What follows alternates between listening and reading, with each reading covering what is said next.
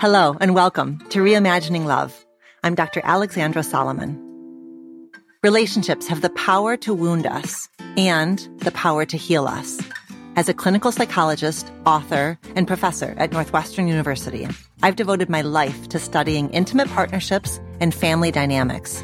On Reimagining Love, I'm here to translate complex clinical topics into tools and takeaways that you can use in your relationships today. If you're ready to develop relational self awareness and create vibrant and loving relationships with the people who matter most to you, you've come to the right place. I'm so glad that you're here.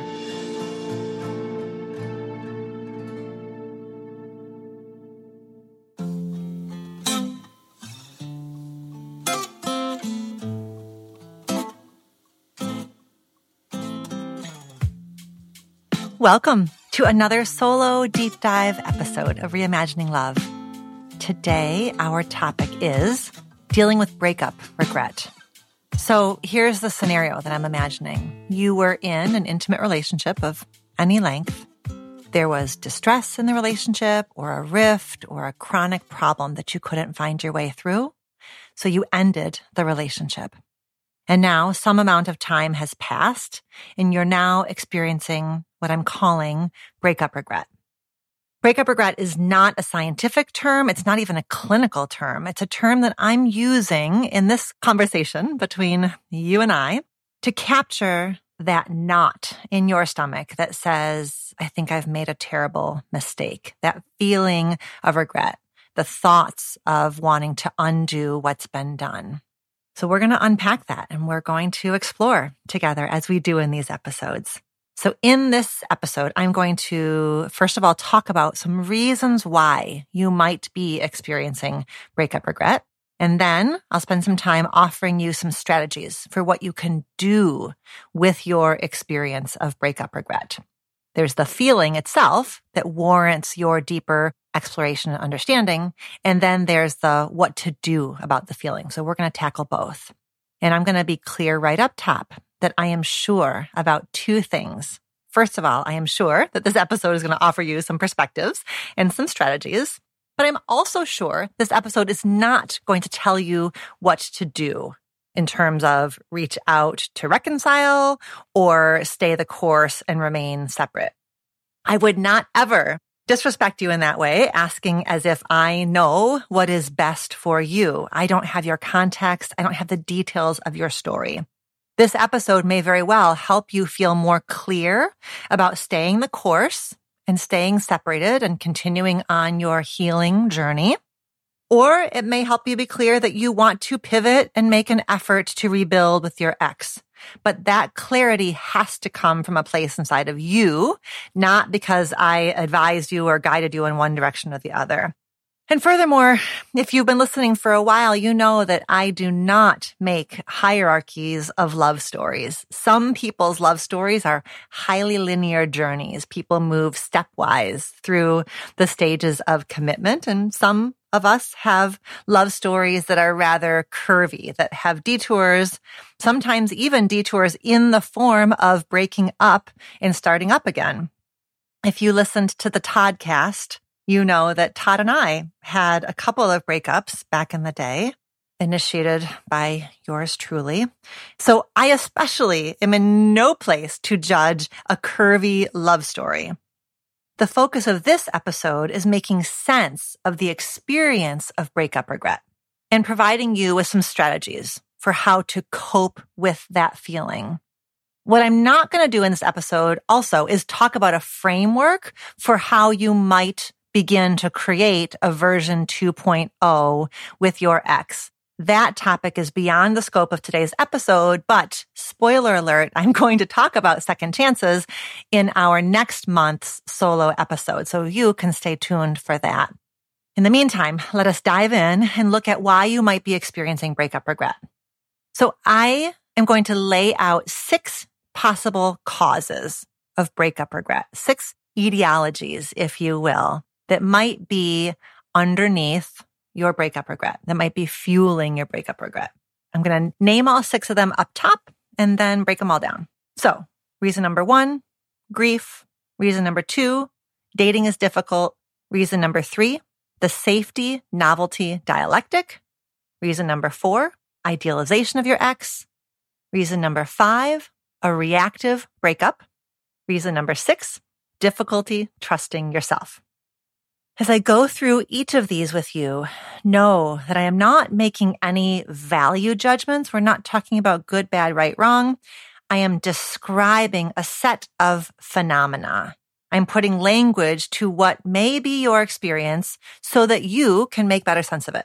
And from that place of groundedness, my hope is that it will be easier for you to choose your next wise step whether that is to continue to heal via staying apart or whether that is reaching out to initiate contact in the hopes of reuniting. And then after I talk about these six possible root causes, we'll talk about some strategies. Okay, so what might be causing your breakup regret? Number one, grief.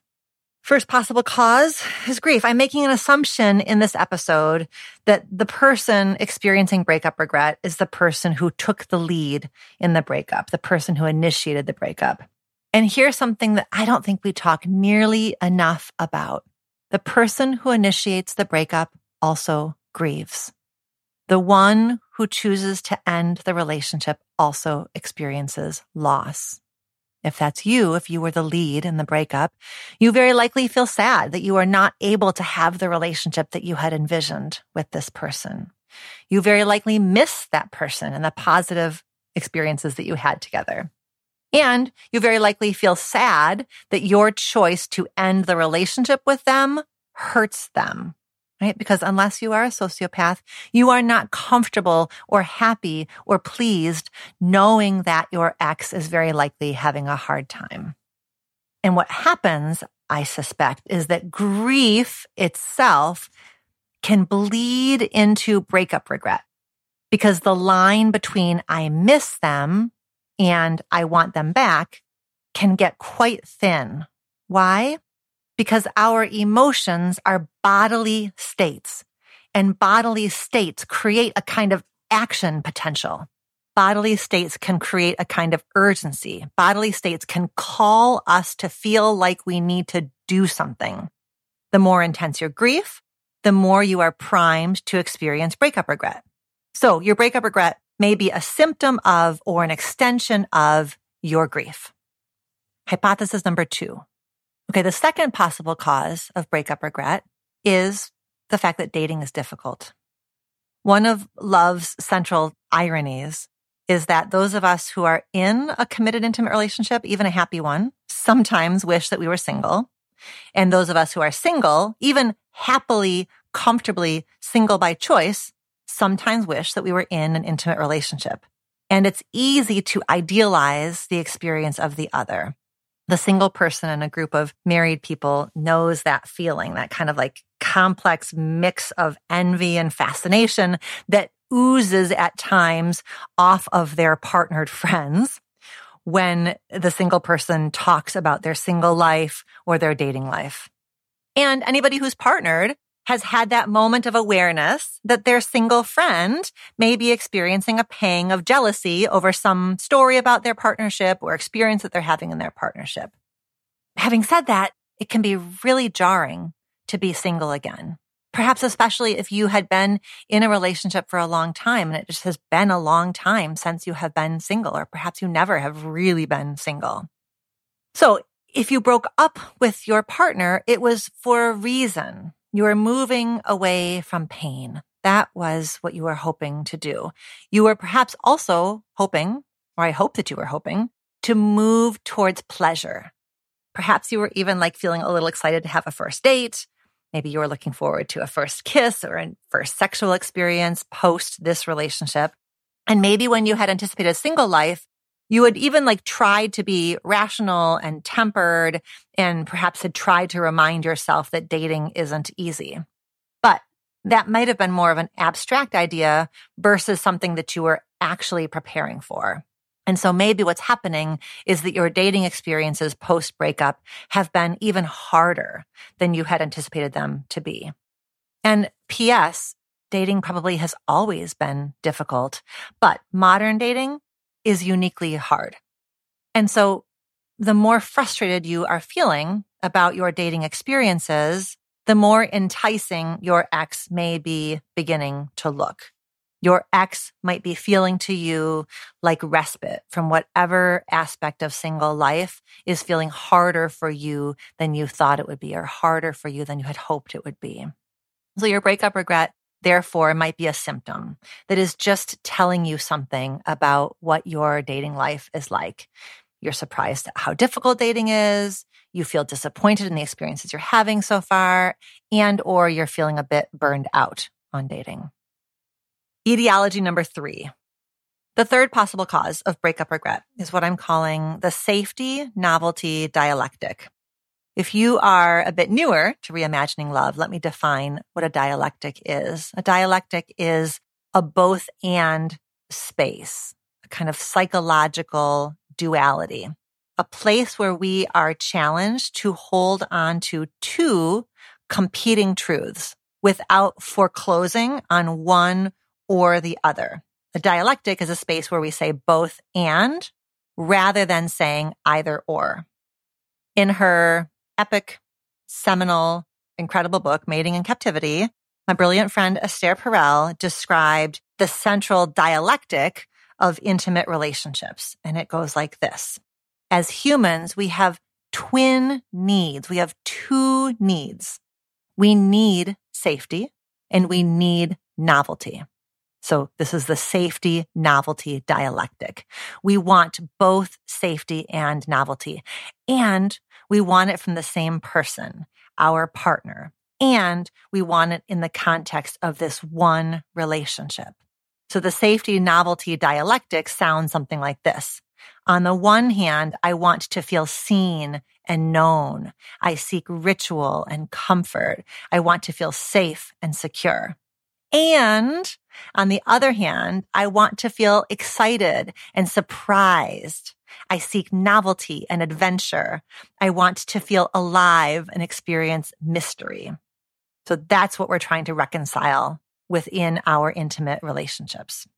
So your breakup may have been your attempt to resolve the safety and novelty dialectic because the dialectic itself could not be held.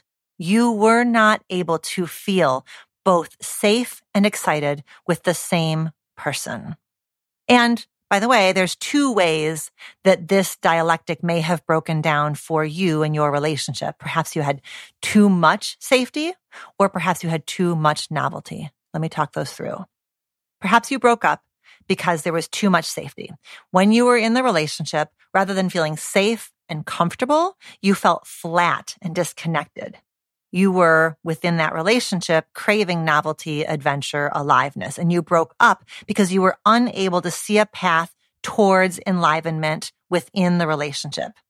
However, now that you are broken up, it's like the pendulum has swung too much in the other direction. Rather than your single life feeling adventurous, your single life is feeling unsafe or chaotic or discombobulating. So your breakup regret, therefore, is a desire to get back with your ex, a desire to escape how unsettling this chapter of your life perhaps is feeling. The other way that the safety novelty dialectic may have broken down in your relationship is perhaps there was too much novelty. When you were in your relationship, rather than things feeling exciting and new, they felt unpredictable and therefore not safe enough. You were yearning to feel calm and steady within your relationship. You broke up because you were not able to see a path towards experiencing safety within that relationship. However, now that you're broken up, it's like the pendulum has swung too much in the other direction. So rather than now feeling safe within yourself as a single person, you're feeling a bit more like lonely or isolated or not engaged with the world around you. And so your breakup regret then may reflect a desire to feel some charge again, to feel something in your system again. The fourth possible cause of breakup regret is idealization of your ex.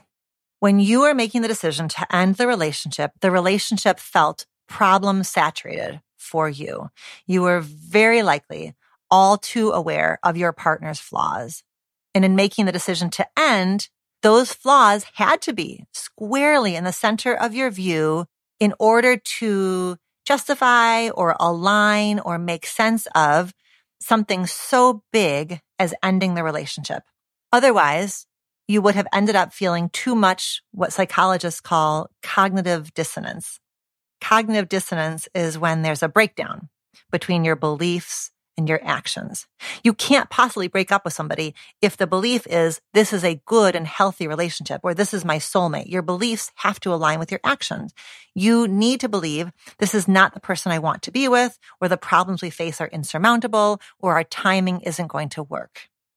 What's tricky is that with time and distance, your memory of your ex and of your relationship dynamics is going to shift. And that's based purely on your brain, which I'm going to tell you about in just a moment. With time and distance, science indicates it is easier to hold on to your ex's redeeming qualities. And with time and distance, it is actually harder for you to hold on to the memories of what wasn't working or the qualities of your ex that did not work well inside of your life. This is, by the way, not unlike what happens when we lose somebody to death. Our memory of the person that we've lost to death becomes more idealized over time, and research backs this up. I'm going to ask you, as I sometimes do, to indulge me as I talk you through three pieces of data, three pieces of research that back up this idea and kind of deepen the roots around the fact that your breakup regret might be caused by idealizing your ex. Okay, first of all, 2016 research from the journal Emotion and Motivation found a quote, pervasive motivational tendency to praise and idealize the deceased, which serves to reduce death related distress. Okay, bear with me. So, what these researchers did is they put participants into two different conditions. They had to think about somebody they were close to, and they had to write about that person.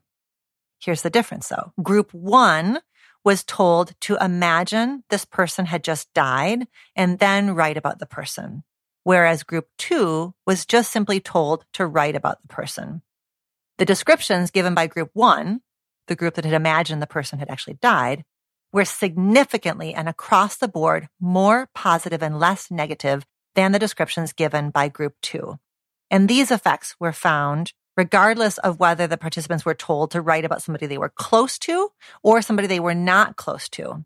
And these researchers said that although this study was just about people imagining someone that had died, their findings are consistent with research about how people eulogize or remember those who have actually died.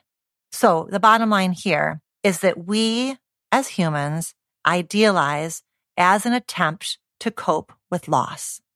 It's a coping mechanism. It's an attempt to cope with the profound challenges that come with grief and loss and separation from somebody who mattered to us.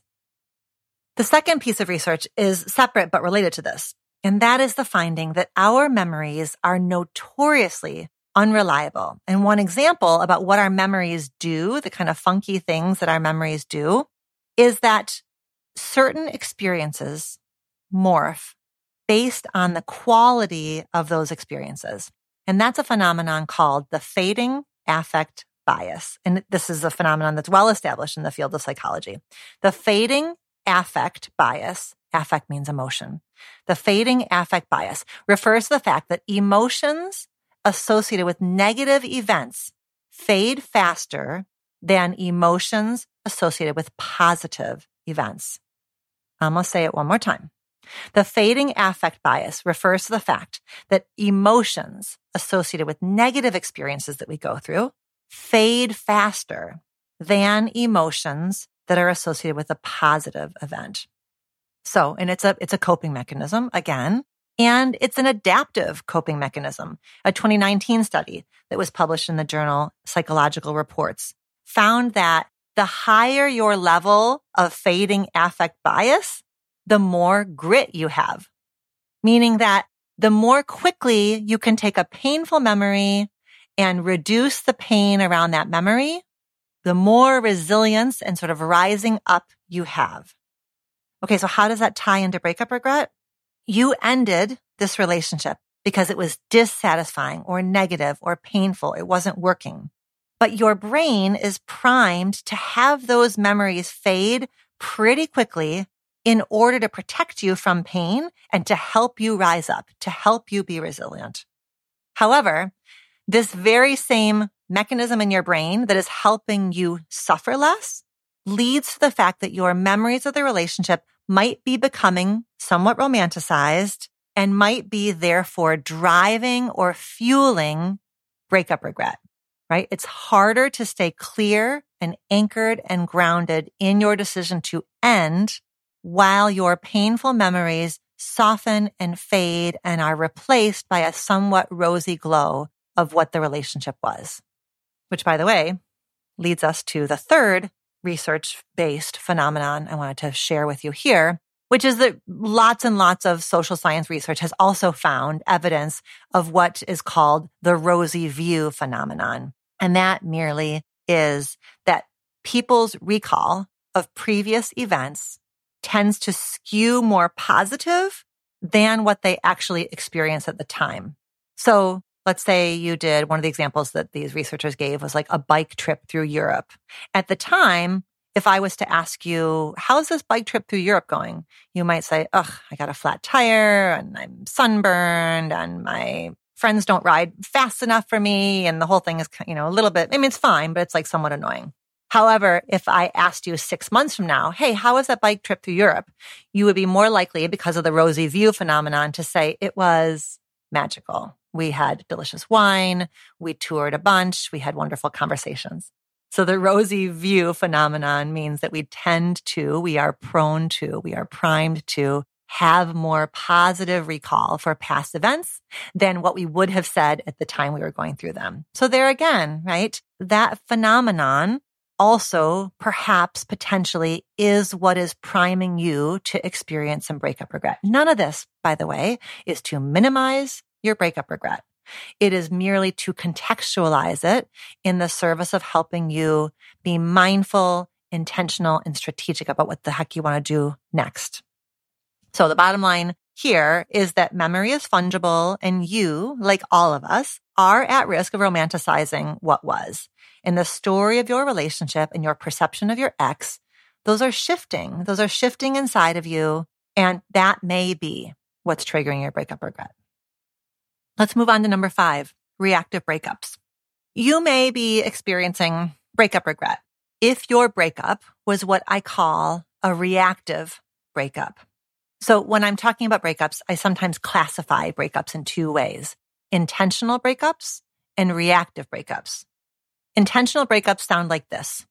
Can we talk? I've been thinking a lot about this and I think it's time for us to end our relationship. An intentional breakup is planned.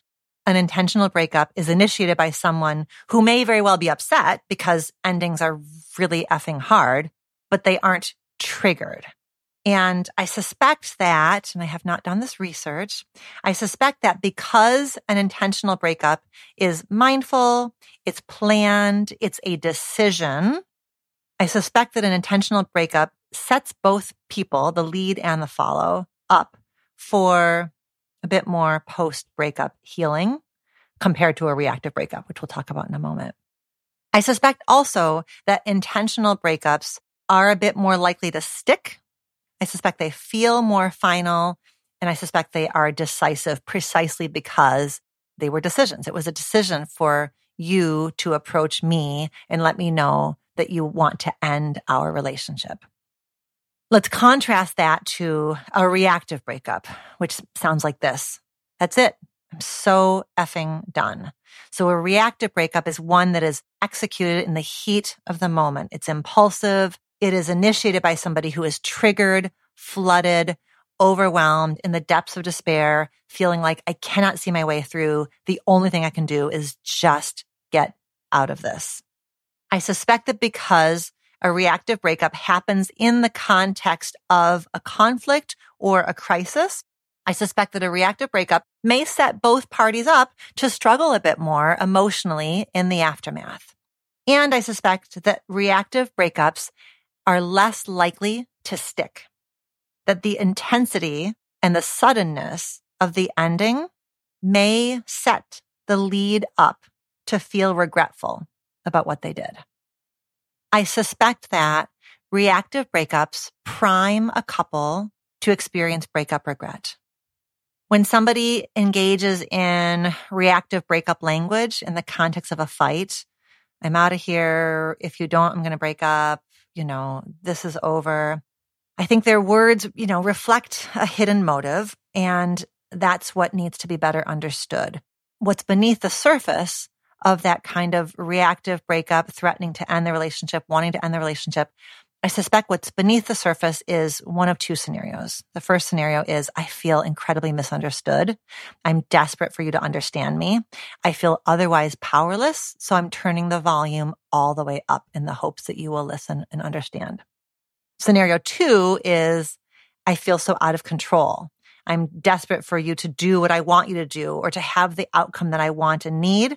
So I'm dropping this bomb in the hopes that you will do what I need, do what I want, do what I'm asking for. I hope you hear that distinction. It may be the case in scenario one, the person who's saying, you can't hear me or you aren't hearing me, so I'm turning the volume up, especially if that person occupies one or more marginalized identities. They may be accustomed to having the world not hear their voice, honor their voice, value their voice. So that may be part of what sets somebody up to moving into that space of like turning the volume all the way up and breaking up in the middle of a fight. In scenario two, that person may occupy one or more privileged identities such that they are accustomed to being able to kind of create reality, have reality line up behind them. They may be accustomed to having a lot of power. So if your situation is that you have gone through, if you initiated or took the lead on a reactive breakup, your really important relational self awareness work is to begin to unearth the story that fuels that behavior for you. You might have a skill deficit around self soothing. It might be really hard for you to ask for a timeout, to notice when you get flooded and take space.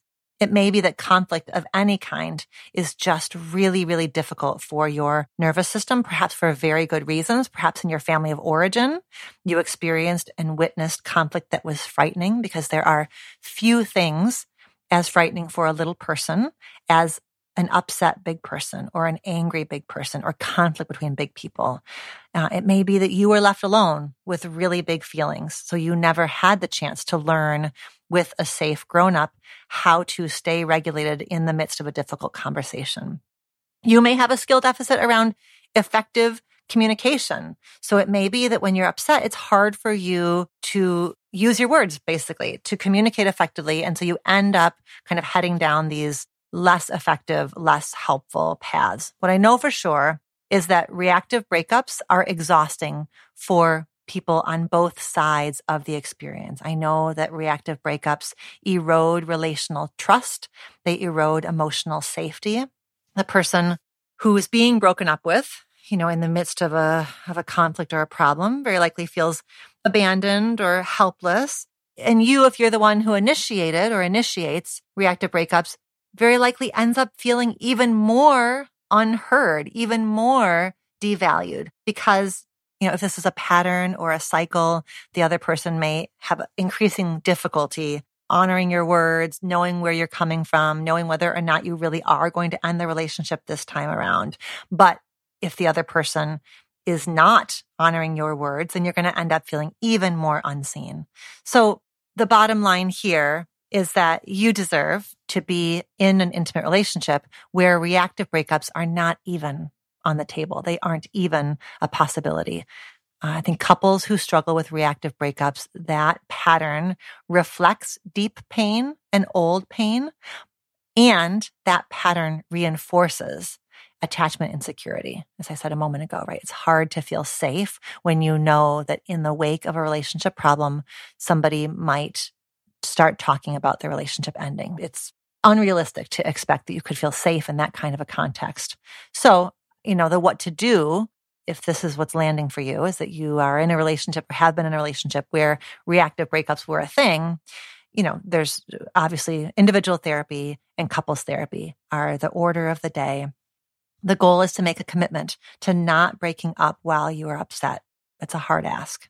And then to feel really proud of yourself when you are upset and you do not threaten to break up or you do not break up, right? To really start to notice and celebrate the contrasting experience. Like I can be upset and I can stay in this relationship. I can tolerate ever more discomfort. I have a wider zone of tolerance, as the trauma therapists call it. So the what to do instead is also about taking timeouts. We talked in the conflict episodes in the earlier episodes of Reimagining Love. We talked about taking intentional timeouts, saying, I love us too much to keep talking. I love myself too much to keep talking. And then it is getting back into your body, whether it's through a walk or a bath or movement or rest, or simply just saying, I'm hurting, right? Saying, I'm hurting so badly instead of I'm out of here. That's a shift that can make a big difference. The sixth underlying cause of breakup regret might be this. I don't trust myself. Making the decision to end a relationship is a very big deal. It's heavy. And in order to stay steady in the wake of a decision like that, you need to be able to believe that you are able to make wise choices for yourself. You need to be able to access a kind of steadiness in the wake of your own grief, as well as potentially in the wake of your ex questioning your decision or your ex being upset by your decision, as well as in the wake of perhaps the upset or the doubt or the confusion of your family and friends. That's a tall order, right? So therefore, your breakup regret might reflect that there is a part of you that does not fully believe that you are able to chart your course, that you are able to make wise choices. That part of you might be confusing clarity with cruelty. That part of you may struggle to trust and remember your inherent goodness. That part of you might be confusing the fact that your ex is hurting with the fact that you are hurtful. Those are two different things, right? You are not a hurtful person because your actions created hurt in somebody else. Those are not the same thing. The decision to end a relationship is not a mark on your character. It is not a reflection of your worth. It is not commentary on your goodness. Your responsibility is to initiate the breakup and handle the breakup with as much care and gentleness as possible. But that's the outer limit of what you can control. And that's really hard, right? All you can do is show up with your decision. You cannot control how other people respond to your decision, and you cannot control what happens next. So your breakup regret might reflect a difficulty trusting yourself, a difficulty being able to stay gentle with yourself, stay compassionate with yourself, in the wake of the turmoil that is so often inevitable when a relationship ends. This is the part of the show where I wish I could have a check in, like even a little thumbs up, thumbs down. How are you holding up? This is my most, my biggest challenge about having these podcast episodes be one way conversations is that I don't get to hear how this is landing for you until and unless you email me or DM me, which I love. Okay, so let's figure out where to go from here, what to do. So I talked you through six different possible causes of breakup regret. And I hope that that part of it has been helpful. I hope that it offered you some insight because insight here is powerful. When somebody offers language or perspective that is right there for you, but not quite in your conscious awareness, that can feel really clarifying. Or if something is conscious for you, sometimes when you hear somebody else say it, that can feel like validation of what you're experiencing. So I hope that there's some insight, you know, in what we've talked about so far that feels really good for you. But I want to take it all a step further and talk about what to do about it because insight without action can end up feeling like you're spinning your wheels. So here again, your situation is uniquely yours. So not all of these suggestions are going to apply to your situation or really even necessarily make sense for you. And the one thing I'm not talking about today is starting again with your ex. We're not going to talk about how to reach out to your ex or how to do that. I'm saving that for next month's solo episodes. So therefore, these strategies that we're talking about today are all individual strategies, not relational strategies. These are strategies that are designed to help you cope a bit better with the experience of breakup regret versus strategies that are designed to solve breakup regret by undoing the breakup. But know that we will come back to it soon. The big overall what to do is to create more capacity inside of yourself to sit with this discomfort. So often we try to fix our feelings with an action. The emotional discomfort feels to us like confirmation that we've made a terrible mistake. And so then we think that undoing the so called terrible mistake will rescue us from the uncomfortable feelings. But when we try to solve emotional challenges with action, we lose the opportunity to grow and learn from our pain. We miss the possibility for initiation. We miss the chance to be led into deeper wisdom or to be led into some expanded emotional capacity inside of ourselves. We miss the chance to learn something about ourselves, about the world around us that might really end up serving us in the long run. So the big overall what to do is to just go slowly. Breathe into your sense of urgency so that you can soften it, quiet it, kind of cool it off a little bit. Put the phone down, put the email down, move slowly. So you might even make a practice of moving, like, you know, you're on a walk or you're on your patio or in your family room, and you just are moving your body really slowly so that you're letting yourself have that contrasting experience because the experience of breakup regret is urgency. It might feel frantic. So you're creating experiences of moving slowly. Yoga might feel really good at this time stretching slowly, moving slowly, listening to slow music to kind of counteract that sense and reminding your body, reminding your nervous system there's capacity here, there's ease here, there's pause here. I want to talk a bit about an analogy from the world of therapy.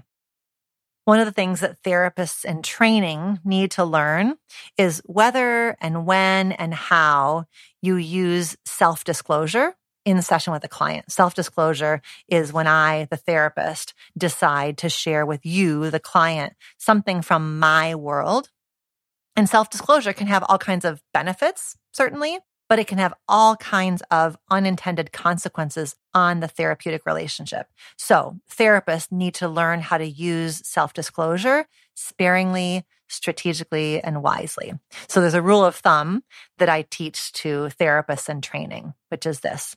The stronger the urge you have to share a story about yourself with your client, the more important it is for you to just sit with it.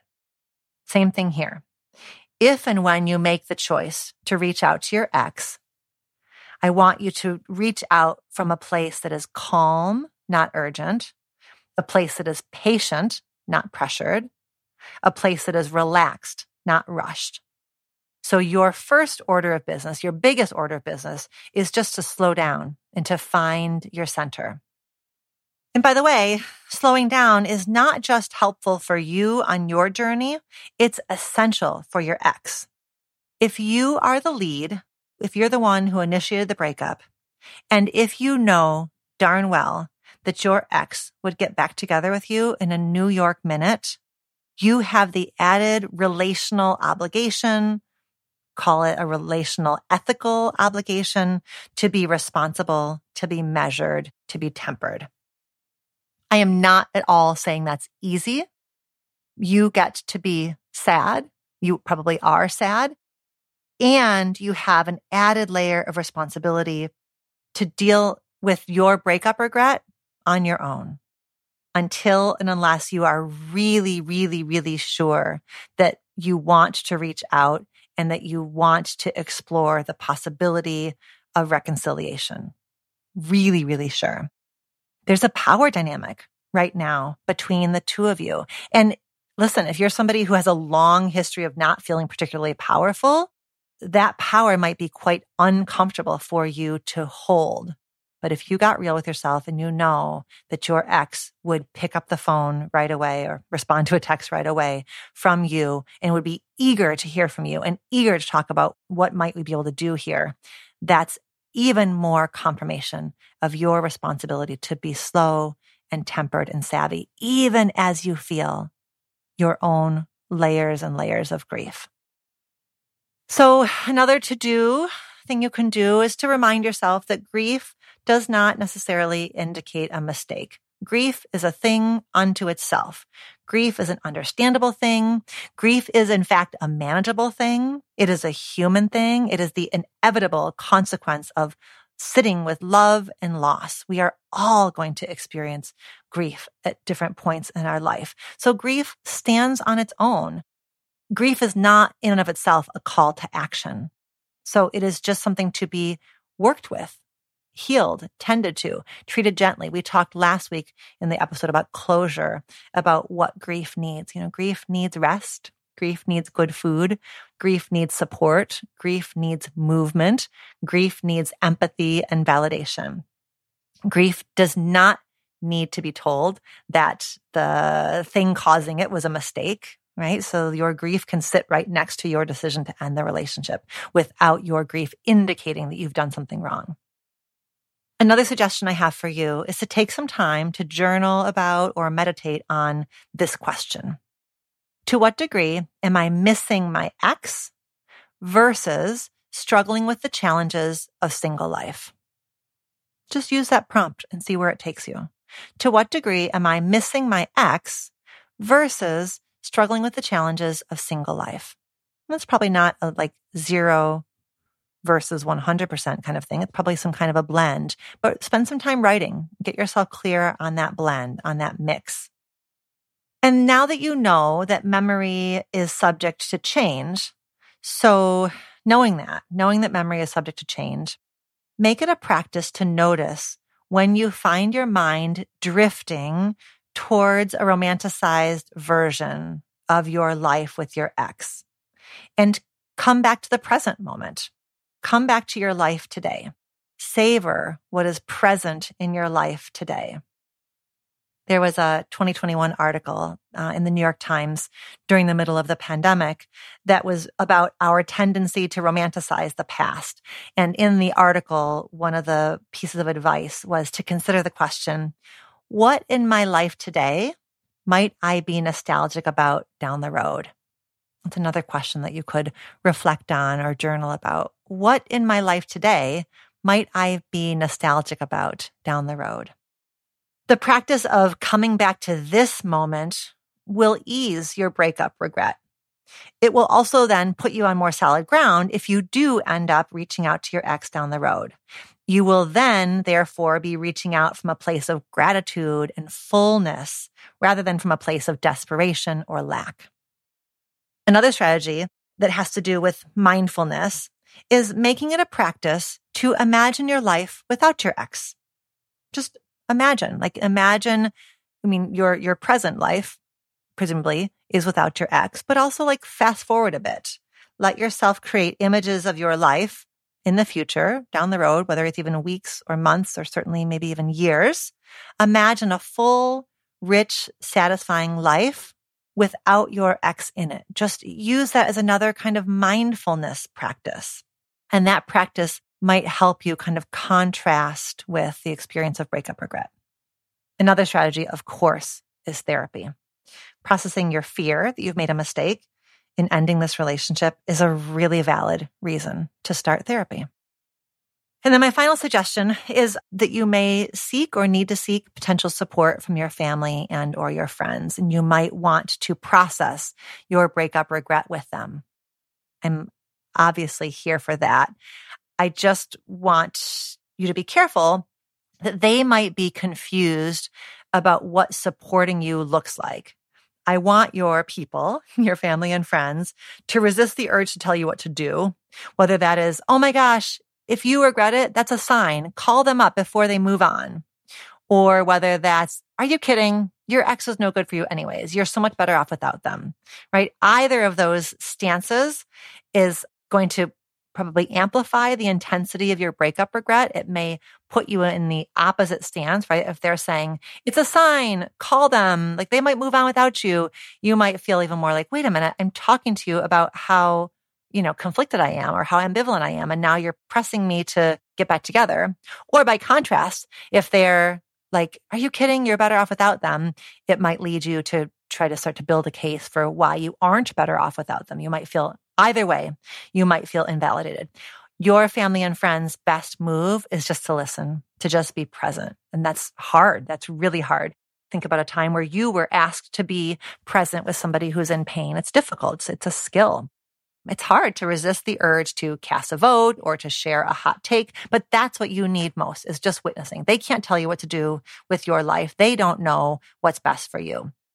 And by the way, if they do tell you what to do and you do it and it doesn't go well, you're going to be at risk of blaming them rather than taking responsibility. I want you to feel fully responsible in a gentle way, of course, but fully responsible for any choices that you make from here rather than being able to kind of foist the consequences off on somebody, you know, in your life who was eager and urgent and directive with you. So you may need to ask for the support that you need. You might even say, listen, I'm having some pretty complicated feelings about my ex. I would love for you to be a sounding board for me so that I can try to understand what I'm feeling. Do you think that you can be a sounding board for me? That's what I call going meta, right? Talking about talking. So when you are reaching out for support from your family and friends, go meta. Ask for the kind of support that you need. And the kind of support that I want you to get is just witnessing, sounding board, talking it through rather than direction and advice. Okay. That's it. We did it. This wraps up our dealing with breakup regret episode. So in this episode, I looked at the possible causes of breakup regret. We talked about six of them. And then I offered you some strategies for how you can cope with your breakup regret.